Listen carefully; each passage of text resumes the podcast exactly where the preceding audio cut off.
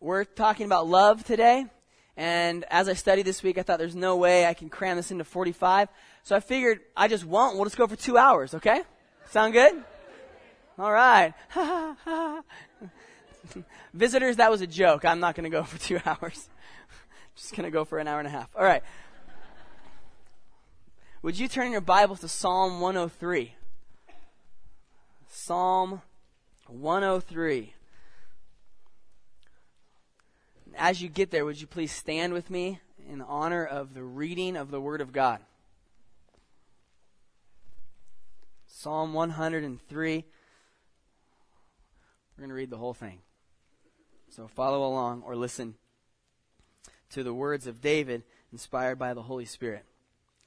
Bless the Lord, O my soul, and all that is within me, bless his holy name.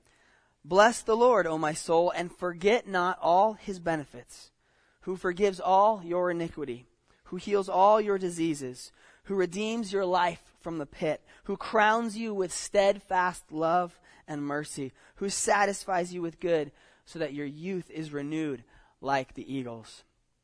The Lord works righteousness and justice for all who are oppressed. He made known his ways to Moses, his acts to the people of Israel.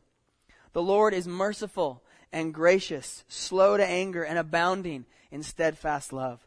He will not always chide, nor will he keep his anger forever. He does not deal with us according to our sins, nor repay us according to our iniquities. For as high as the heavens are above the earth, so great is his steadfast love toward those who fear him. As far as the east is from the west, so far does he remove our transgressions from us.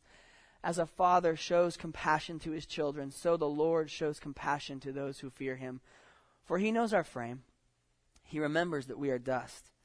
As for man, his days are like grass. He flourishes like a flower of the field, for the wind passes over it and is gone, and its place knows it no more. But the steadfast love of the Lord is from everlasting to everlasting on those who fear him, and his righteousness to children's children.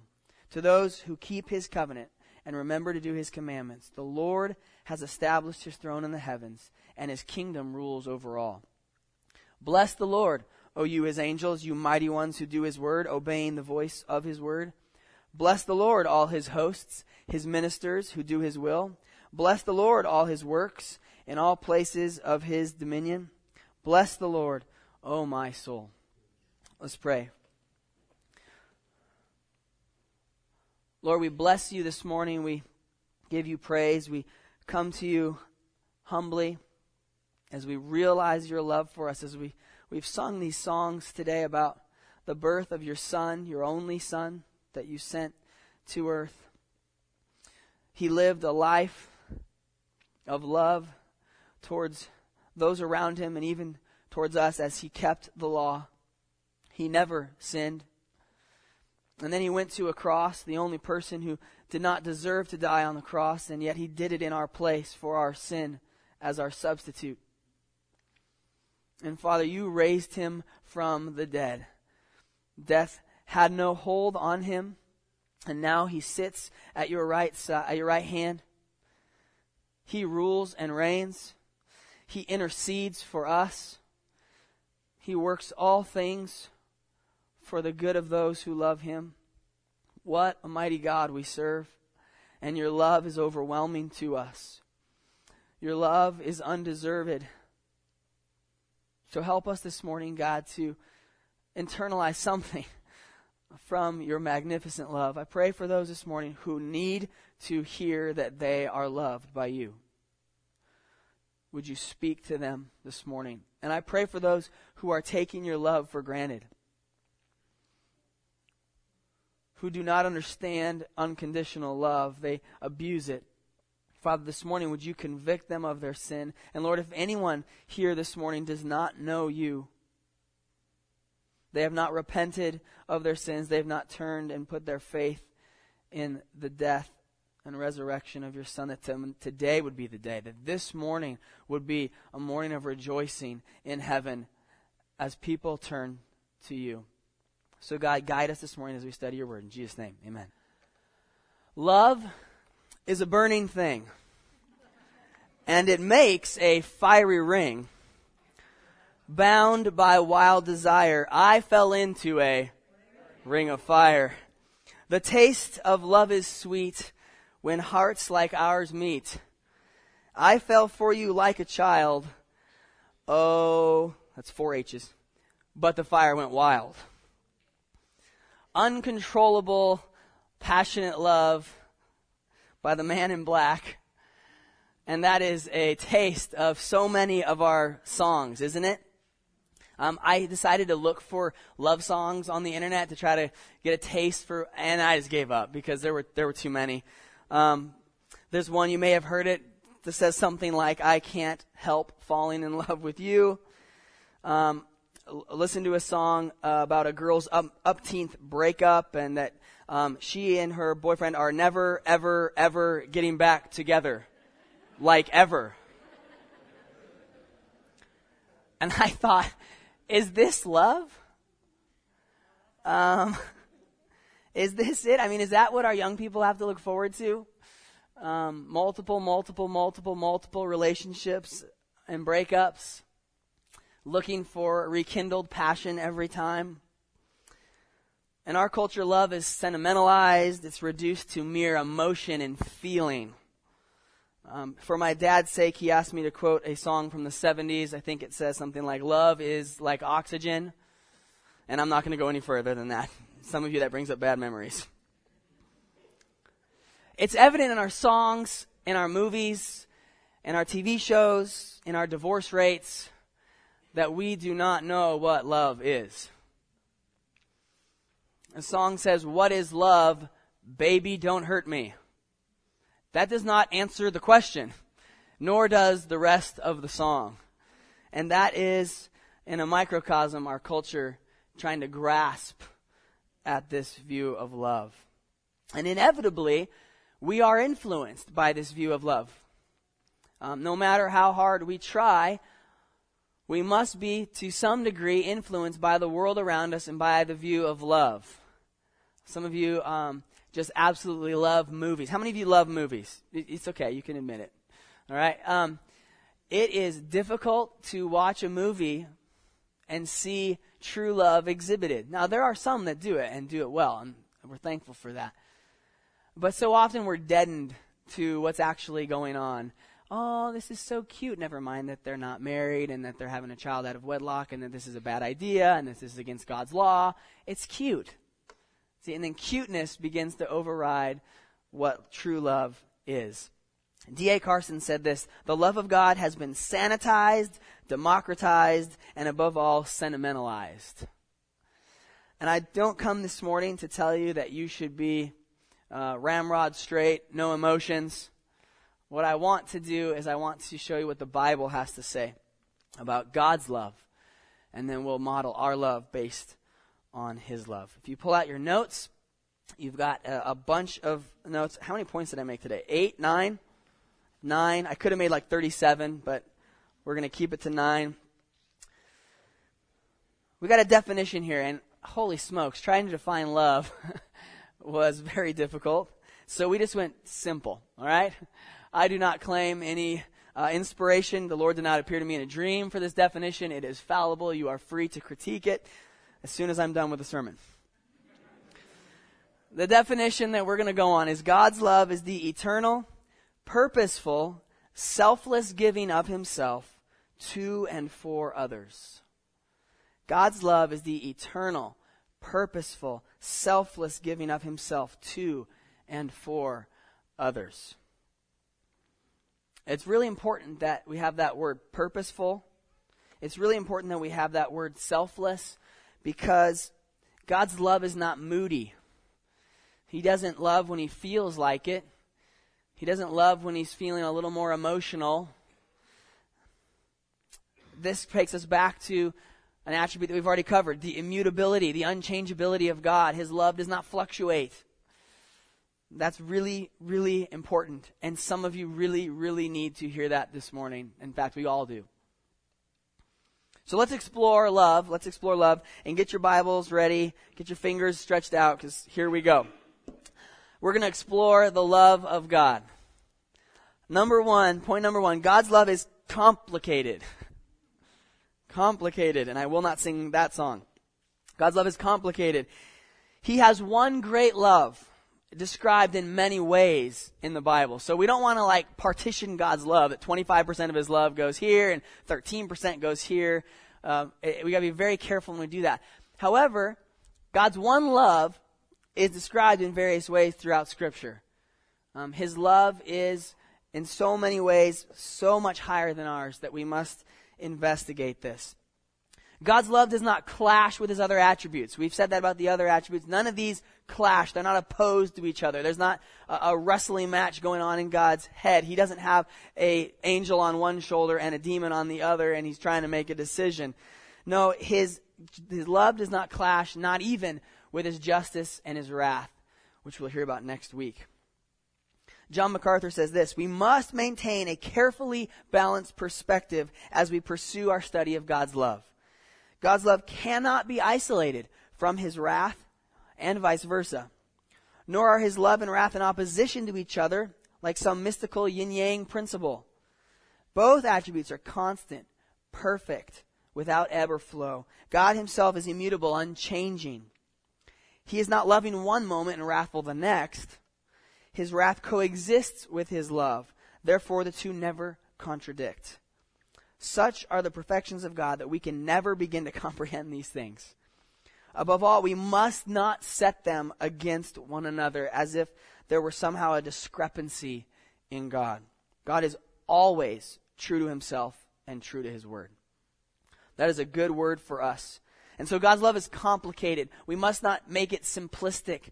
Um, so often uh, you say, God is love, and we leave it there. And that is Bible, so that is true. But we must be careful that we don't generalize things and just throw it up there. God is love. Okay, we got it. We're done.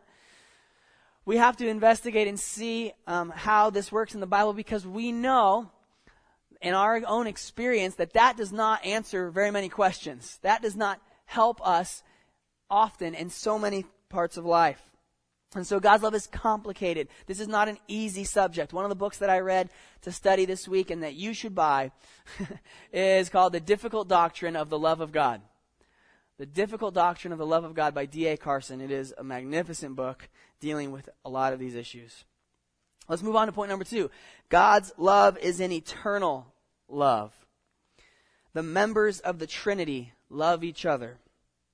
God's love is an eternal love, and the members of the Trinity love each other. Turn to the book of John, sometimes called the disciple of love, the one who Jesus loved. John 17. And this is going to show us God's eternal love because it must start within God. Because God is one, and yet God is three. God in three persons, blessed Trinity. And so we must come to love with an understanding of who God is first. John 17, this is Jesus' high priestly prayer. Start in verse 22. The glory that you have given me, I have given to them, that they may be one, even as we are one. I in them, and you in me, that they may become perfectly one so that the world may know that you sent me and love them even as you loved me. Father, I desire that they also, whom you have given to me, may be with me where I am to see my glory that you have given me because, check this out, you loved me when? Before the foundation of the world. God loved, oh, I'm going to get in trouble here. God loved himself before there was anything else. The Father, the Son, and the Holy Spirit existed, have always existed in perfect love for each other. The Father loves the Son. The Father loves the Spirit. The Son loves the Father. The Son loves the Spirit. The Spirit loves the Father. The Spirit loves the Son. They needed nothing else. We've talked about this with self sufficiency and self existence. God did not need to create anything in order to display His love. His love was already on full display among the members of the Trinity ages and eons ago. Turn back a page or two to John 14. And we'll see it the other way around. So in John 17, Jesus comments on the Father's love for him before the foundation of the world. And in John 14, verse 31, Jesus claims that he does the, he, I do as the Father has commanded me, so that the world may know that I love the Father.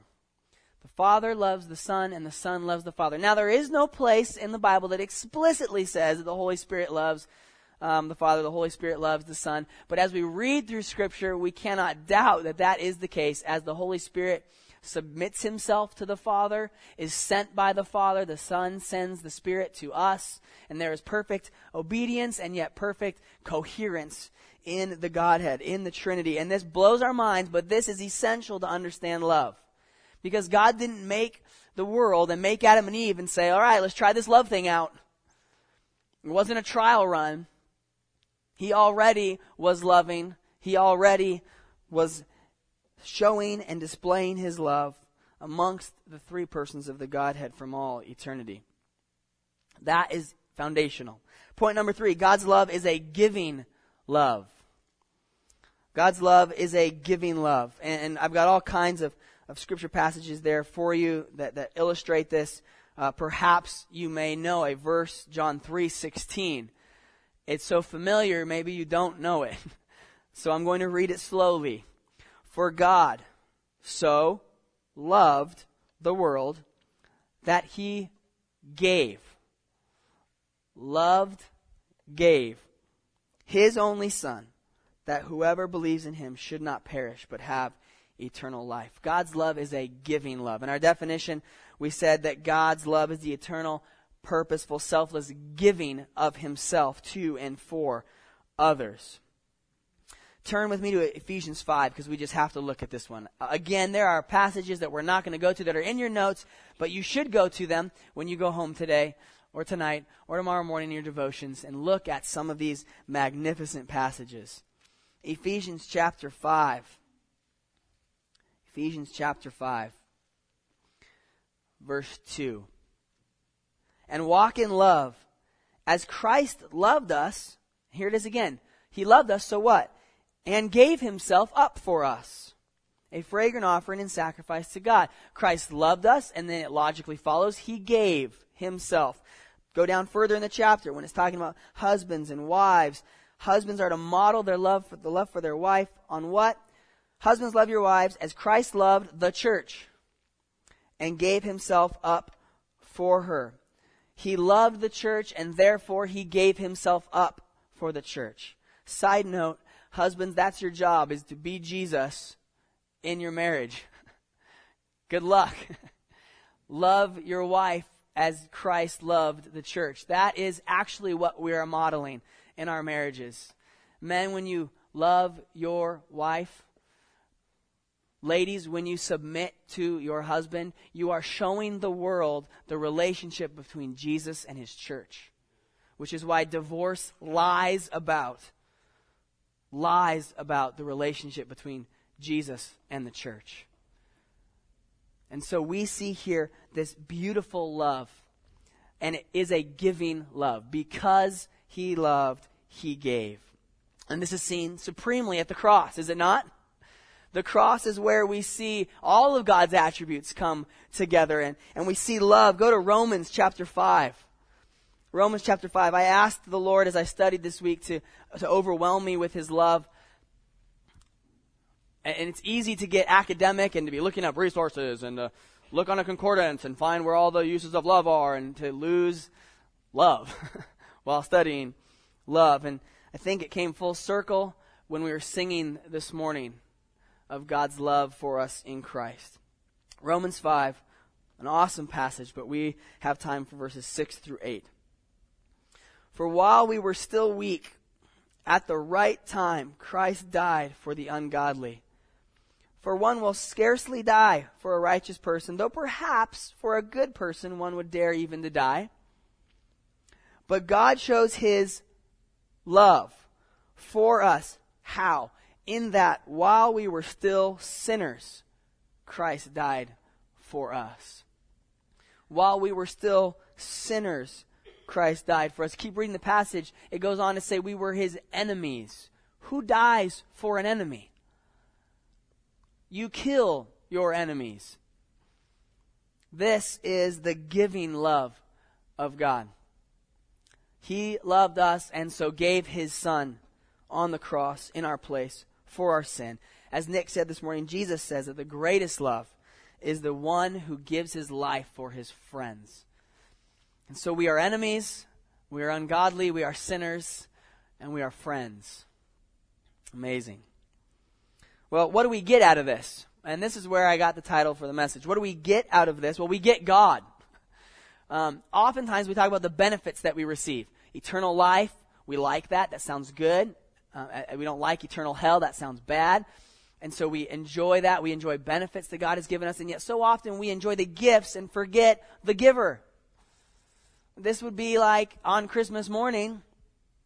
Uh, not that any child has ever done this, but rejoicing so much in the gifts that maybe perhaps they forget to thank the giver. And this is our problem. We enjoy all these gifts that God has given us, and oftentimes we forget the giver who gave the gifts. Would we still love God if there were no gifts, but there was a giver?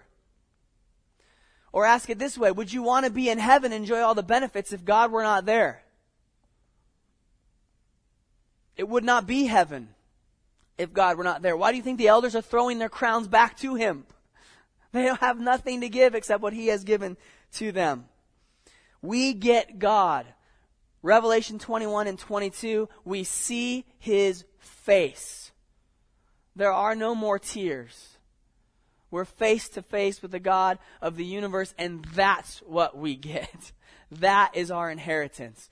There are side benefits and there are blessings, but we get God because He gives Himself to us. What a wonderful love that God has shown to us. There is a hymn that goes like this On the Mount of Crucifixion, fountains opened deep and wide.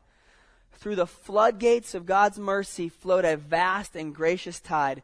Grace and love, like mighty rivers, poured incessant from above, and heaven's peace and perfect justice kissed a guilty world in love. At the cross, we see God's giving love. And yet there's more aspects of God's love. It does not end there. Number four in your notes, God's love is a providential love. God's love is a providential love. You see this in Matthew 6 that, that He knows when a bird falls from the sky. He knows the number of, of hairs on your head. He gives rain to the just and the unjust. He is providentially loving to all. Psalm 136 is a psalm that talks about love in every single verse. This is the most repetitive passage in the scriptures because each verse ends with, For his steadfast love endures forever.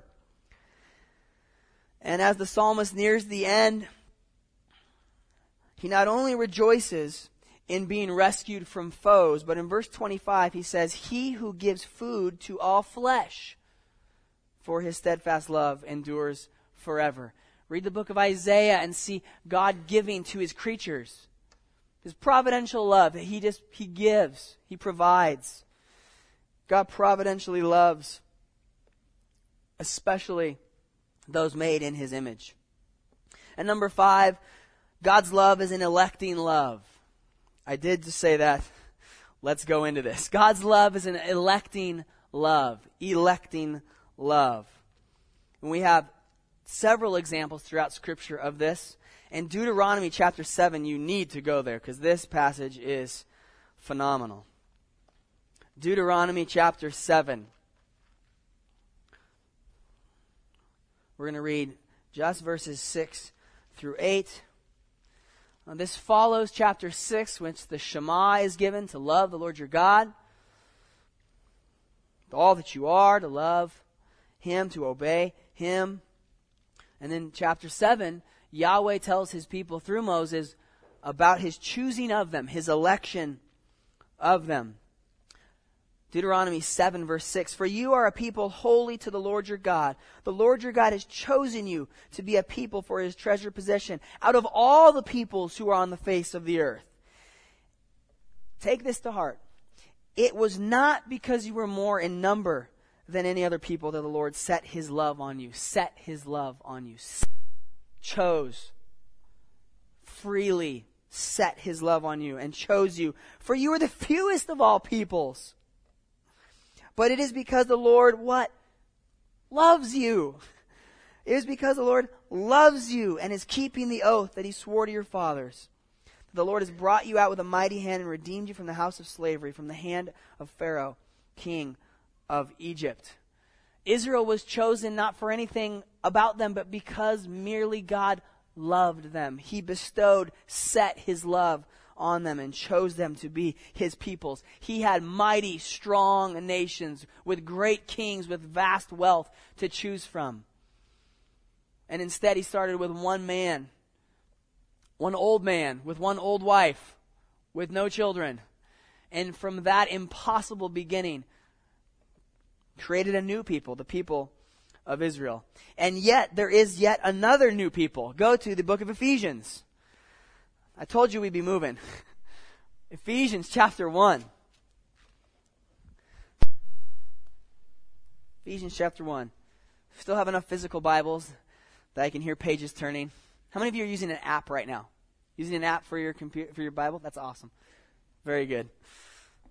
God's word on a screen. Ephesians 1 3. Blessed be the God and Father of our Lord Jesus Christ, who has blessed us in Christ with every spiritual blessing in the heavenly places, even as he chose us in him before the foundation of the world, that we should be holy and blameless before him in love.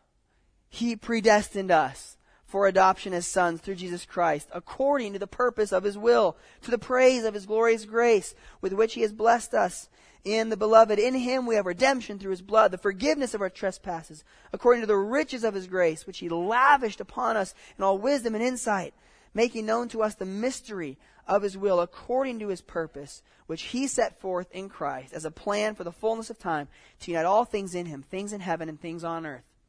Why did God save Israel? Why has God chosen a church? Why did God, Christian, save you? You were unlovely. There's not a lot of helpful illustrations to use. I've tried to think through some illustrations here. I feel that probably most of you have some kind of benevolent feelings toward cute babies because they're cute. It is hard to not smile, laugh, make little goo goo noises and, you know, subtract many years off of your life to play with a baby because they're cute. God did not choose us because we're cute. Oh, look at little Fred. And whichever one you want to do. Look at little Fred down there. What a guy. What a guy. I want him on my team. That was not the case. I like you, Freds. But that was not the case. Deuteronomy 7 and Ephesians 1 say, in love. Because of his love. God saved you. Not for anything you would do, not for anything you could earn, but because of his love. He saved you. Number six, God's love is a covenant love. A covenant love. This is very important and stretches throughout Scripture. This is very important to understand. So go to Exodus 34. We've been here before with the attributes. We'll be here again, I'm sure. Exodus chapter 34. Moses on Mount Sinai. The people down below cavorting around a golden calf, calling it Yahweh, turning on the God they said 15 chapters before that they would obey and serve and have no other gods before him. And even then, here is what Yahweh, the God of Israel, says to Moses about his people. Exodus 34, 5 through 7. Imagine this scene. The Lord, Yahweh, descended in the cloud and stood with him there and proclaimed the name of the Lord, Yahweh. The Lord passed before him and proclaimed, Yahweh, Yahweh, a God merciful and gracious slow to anger, and abounding in steadfast love, faithfulness, keeping his steadfast love for thousands, forgiving iniquity and transgression and sin, but who will by no means clear the guilty, visiting the iniquity of the fathers on the children and the children's children, the third and fourth generation. God revealing the essence of who he is. Moses responds in verse 8 by quickly bowing his head toward the earth and worshiping. This is our God, the covenant God. In, in, the, in the Hebrew, this is a special verb for love. It's chesed. It's a fun word to say. Let's just all just say it. Ready? Chesed. Oh, good. Got, we got some back of the throat stuff going on there. Chesed, his covenant love, or in your in the ESV, his steadfast love. Uh, I believe maybe in the loving kindness. Um, different ways of translating it has so many nuances. It means loyalty and faithfulness and love and commitment. This is God's love for his people. And this verse, right here, this verse is repeated throughout the law, the narrative section of the scripture, the poetic, the poetic section of the scripture, the prophets. This phrase is, is repeated over and over and over and over and over again that he will keep his steadfast love. And that's really important while we follow the story of Israel because he had no reason from Israel to keep his steadfast love with them. They repeatedly turned their backs on their covenant God. Quickly, sometimes, turned their backs, and yet God keeps his steadfast love. We have a, a Bible storybook called the Jesus Storybook Bible. Uh, if you have a little kid, you should get the Jesus Storybook Bible. It has great art and it's fantastically theological for little ones, and it's it's you can grasp it. It's great. This is how the author describes God's chesed love. She calls it God's never stopping, never giving up, unbreaking, always and forever love.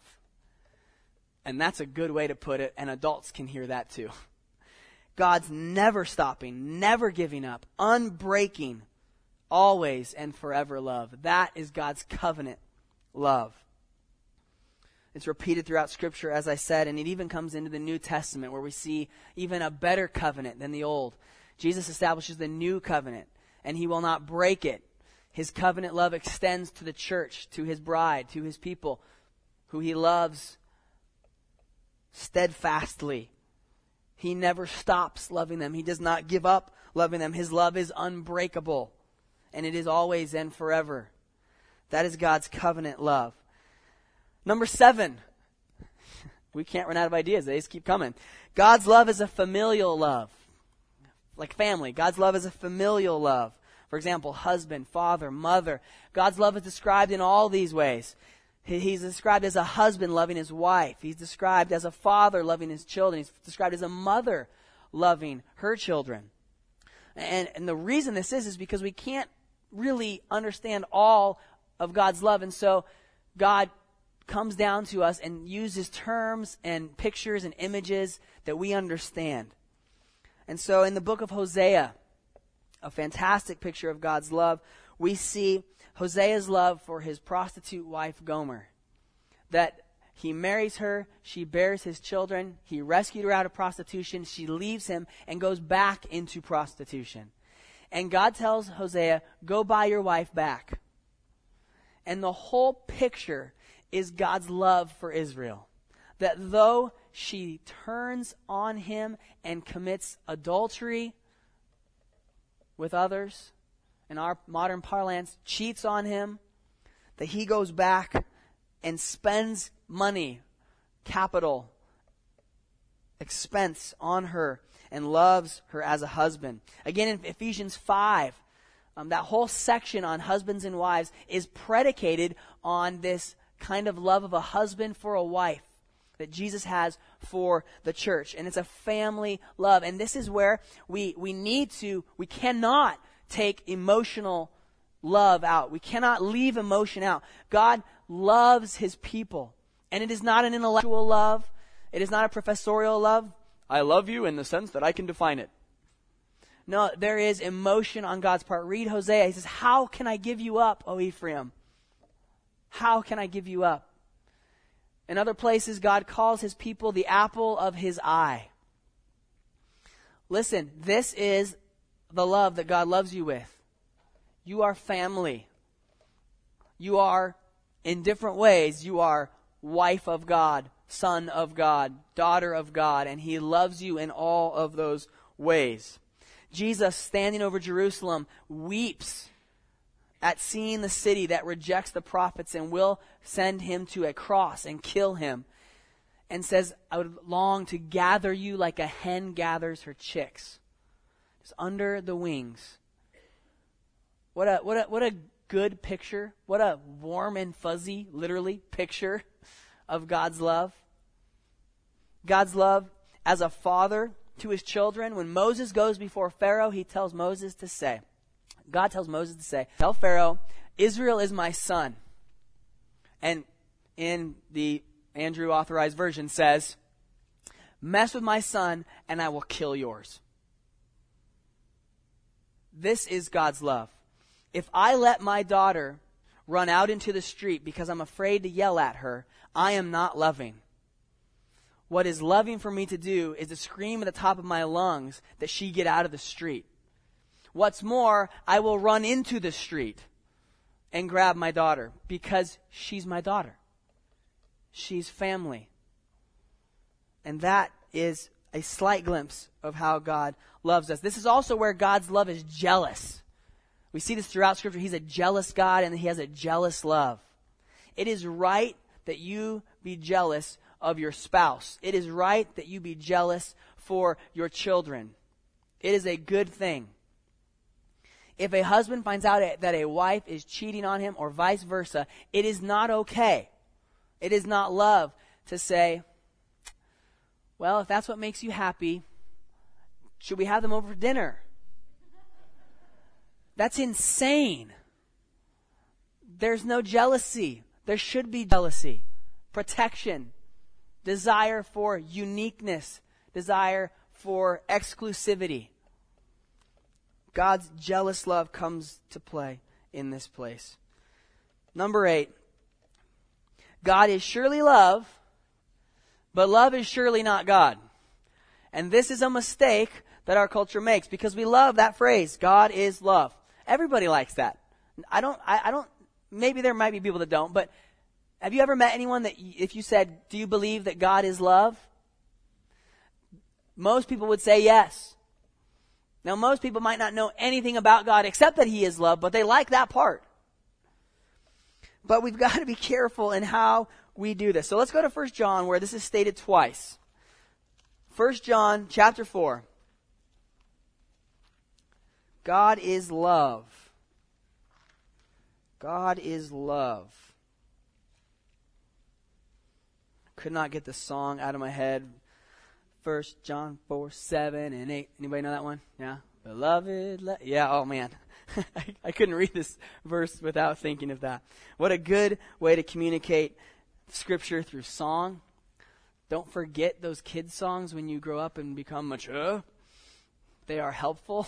They are true. They are right. Beloved, verse 7 of 1 John 4, let us love one another, for love is from God, and whoever loves has been born of God and knows God. Anyone who does not love does not know God. Why? Because God is love. Now, this is the complicated nature of God's love, and we do not, unfortunately, have time to dive into this. But when we say God is love, we must be careful that we are not saying, even if we don't say it, but it might come across that love is God. And so we start to go down the road of pantheism, we start to go down the road of some just weird cultic things. A lot of cults have taken this verse and, and ripped it out of context. God is surely love, but love is surely not God. Because we see even in 1 John chapter 1, turn the page or even look across the page, um, when we get to 1 John 1 5, this is the message we have heard from him and proclaimed to you that God is light. Okay, so same kind of construction. God is love, God is light. Go to John chapter 4, Jesus talking to the woman at the well, God is spirit. Okay? This is really important that we get this. God is love. Why? Because not that God defines love, but that we see love in God's essence. Who He is reveals to us love. God is love, but love is not God. But when we practice love and when we imitate God's love, we are like Him in that sense. And if we practice and portray that love, it is in essence not our love, but God's love that we are accessing, that we are appropriating. So we, we got to be careful when we say God is love because that's not the gospel in full. Because you say God is love to somebody, they very well may misunderstand what you are saying. Because God is not love in the fact that He will just let you do whatever you want to do and get away with it. And that's too often what we mean when we say unconditional love. And unconditional love is true in a sense. But unconditional love is not true in saying, don't worry about your sin. Don't worry about getting to know a majestic God. Don't worry about all that stuff because God is love. And we've abandoned love in saying that God is love. We must define it. We must search all of Scripture to see God's love. And see, love, love, right? This is a cliche. Love is a verb. And so we not only look for love as a noun in the scriptures, but we look and see how God acts out his love. We see how he portrays his love. If I tell my wife, I love you, and don't talk to her for five weeks, she does not believe me. I said it. I love you. But if I do not portray it, it is not true. We ought to take these things into consideration. Okay, last point before we get to the implications. Point number nine God's love does not preclude discipline. God's love does not preclude discipline. God's love is, is so vast and nuanced that in His love, He disciplines. And our world is losing that, but we see it. I mean, you, if you were disciplined well ever by parents, and I know that that's not the case for some of you, if you were ever disciplined well and you look back on it, you can say that was love. My dad loved me by disciplining me, whether it was through a spanking, whether through it was taking something away. He loved me in his discipline. Revelation 3, you don't have to go there, verse 19. Jesus is writing to the church of Laodicea, and he says this to this lukewarm church Those whom I love, I reprove and discipline. That is a good thing. If you are disciplined by God, that means you're a child of God because parents discipline their children. In fact, Hebrews 12 says if you're not disciplined by God, you're an illegitimate child. And so we ought to welcome God's discipline of us because it means He loves us and cares for us as a father should love and care for his son. Okay, quickly, how do you do implications and responses to God's love? But we're going to do three. There's probably about 75.3 million, but we're going to do three. God's love requires response. God's love requires response. Matthew 22, Jesus is asked, What's the greatest commandment? Love. Who? The Lord your God. How? With everything you are. What's related to it? Well, the second is like it. Love your neighbor as yourself. They're, they're interrelated. You cannot love God and not love your neighbor. John goes to great lengths to display that in 1 John. You can't say, I love you, brother. Do you need something? Sorry, I'm not going to give it to you. That's not love. That does not display love. And so if we love God, we love our neighbor. And we love God with our whole being. Psalm 97:10 says those who love God hate evil. So a very clear implication is if you love God, then you ought to hate evil in all its forms. And that includes when it's on your TV. And that includes young men when you rejoice in death and carnage on TV and in movies and in your video games. Be very careful. We, we love God and so we obey His commands. That is natural. 1 John 5 3. If you love me, you'll obey my commands. My commands are not burdensome. If a loving God gives you commands, therefore you're good, so you ought to do them. Here's one. 2 Corinthians 8 9 talks about giving generously. Why? Because Jesus did. He was rich, he became poor. Why? So that you, because you're poor, might become rich. And that's all in an argument for being generous. And oh, here goes the pastor. He's asking for money. no, here is the deal. If God is a generous God to you, then you ought to respond by being a generous person because God was generous to you. So we're generous to each other. I rejoice to see the benevolent fund having, having money given to it so that people in the church that need money can do things that they weren't able to do or are able to pay bills that they couldn't pay. Why? Because we love each other. Because we're generous. Because God is generous to us. Number two, God's love is our model for loving others. This applies to our model, uh, this applies to our Christian friendships. This applies to spouses in marriage. Our model is Jesus. This applies to parents in disciplining. Proverbs 13, 24 says this, parents. Whoever spares the rod hates his son. But he who loves him is diligent to discipline him. Love means diligence in disciplining. That's not fun. I'm learning that. but it is love. The church and evangelism, God is our model in love there. If we love each other, we model to the world God's love for us. And they'll know we are Christians by what? By our righteousness, by our good works. Partially, they're kicking the ball on the roof. That's exciting. But we're going to love them. All right. In our evangelism, as we model love, the early Latin writer Tertullian said this about the love of the church.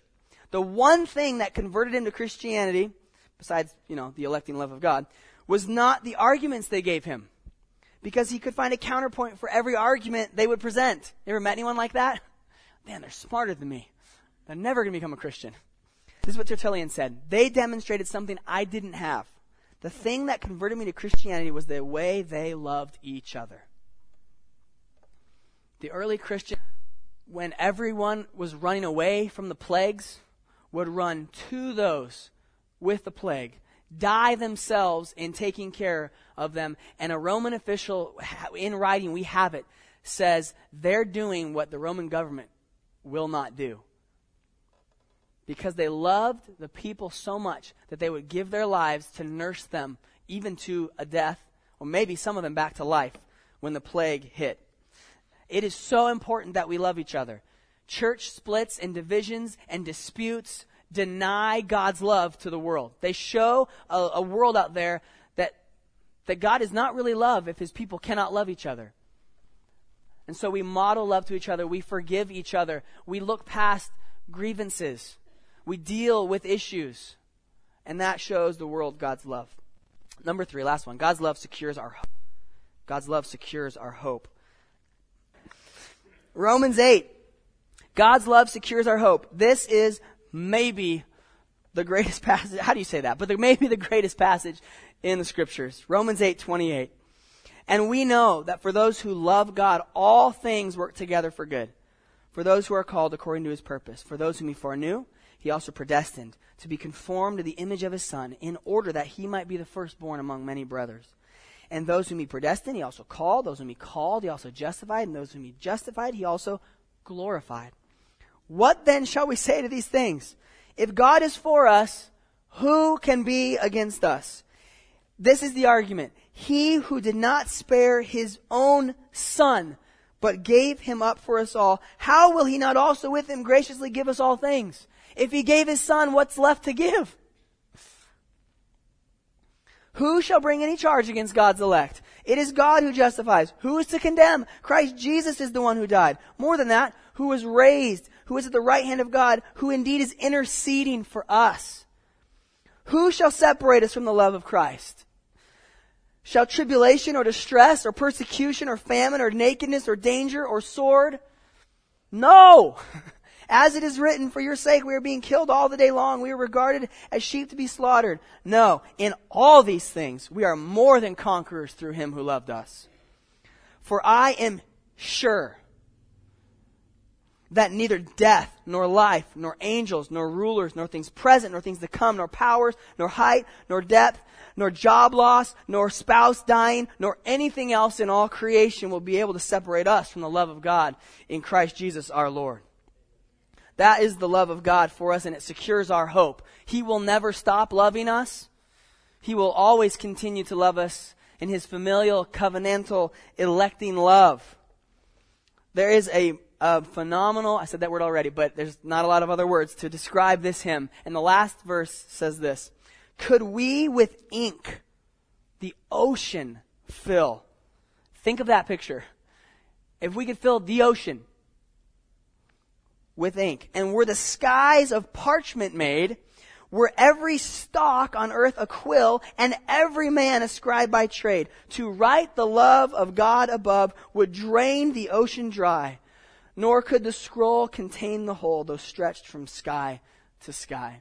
That's the love of God. And I fear that many of you are not experiencing that, that many of you are rejecting that. And this morning I would plead with you to see the love of God. Stop making excuses. Look at this God that we're studying, all his attributes. His love is great and he loves you.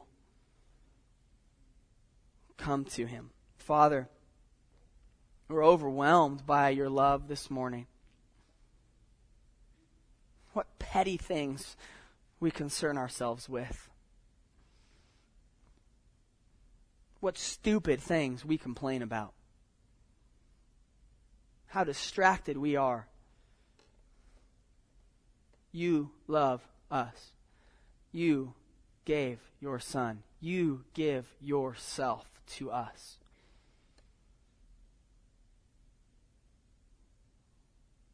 Amazing love. How can it be? Thou, my God, wouldst die for me. Jesus, we thank you for substituting yourself on the cross for us. We did not deserve it, we did nothing to earn it. And yet, you came. Christmas commemorates this. You not only became a baby, you became an embryo. You lived for nine months in a teenage girl's womb, the Lord of the universe. Your first bed was a saliva, straw ridden trough. You endured beatings and floggings from men that you made and men's bodies that you kept together according to your will. And you were placed on a cross when you could have burst off it and slaughtered all of those. And yet you stayed on the cross for me for us. Lord, we thank you. And as we end today, we remember the words of Paul and we pray them ourselves that according to the riches of his glory, he may grant you to be strengthened with power through his Spirit in your inner being, so that Christ may dwell in your hearts through faith, that you, being rooted and grounded in love, may have strength to comprehend with all the saints what is the breadth and length and height and depth, and to know the love of Christ that surpasses knowledge, that you may be filled with all the fullness of God. Now to him who is able to do far more abundantly than all that we ask or think, according to the power at work within us, to him be glory in the church and in Christ Jesus throughout all generations, forever and ever. Amen.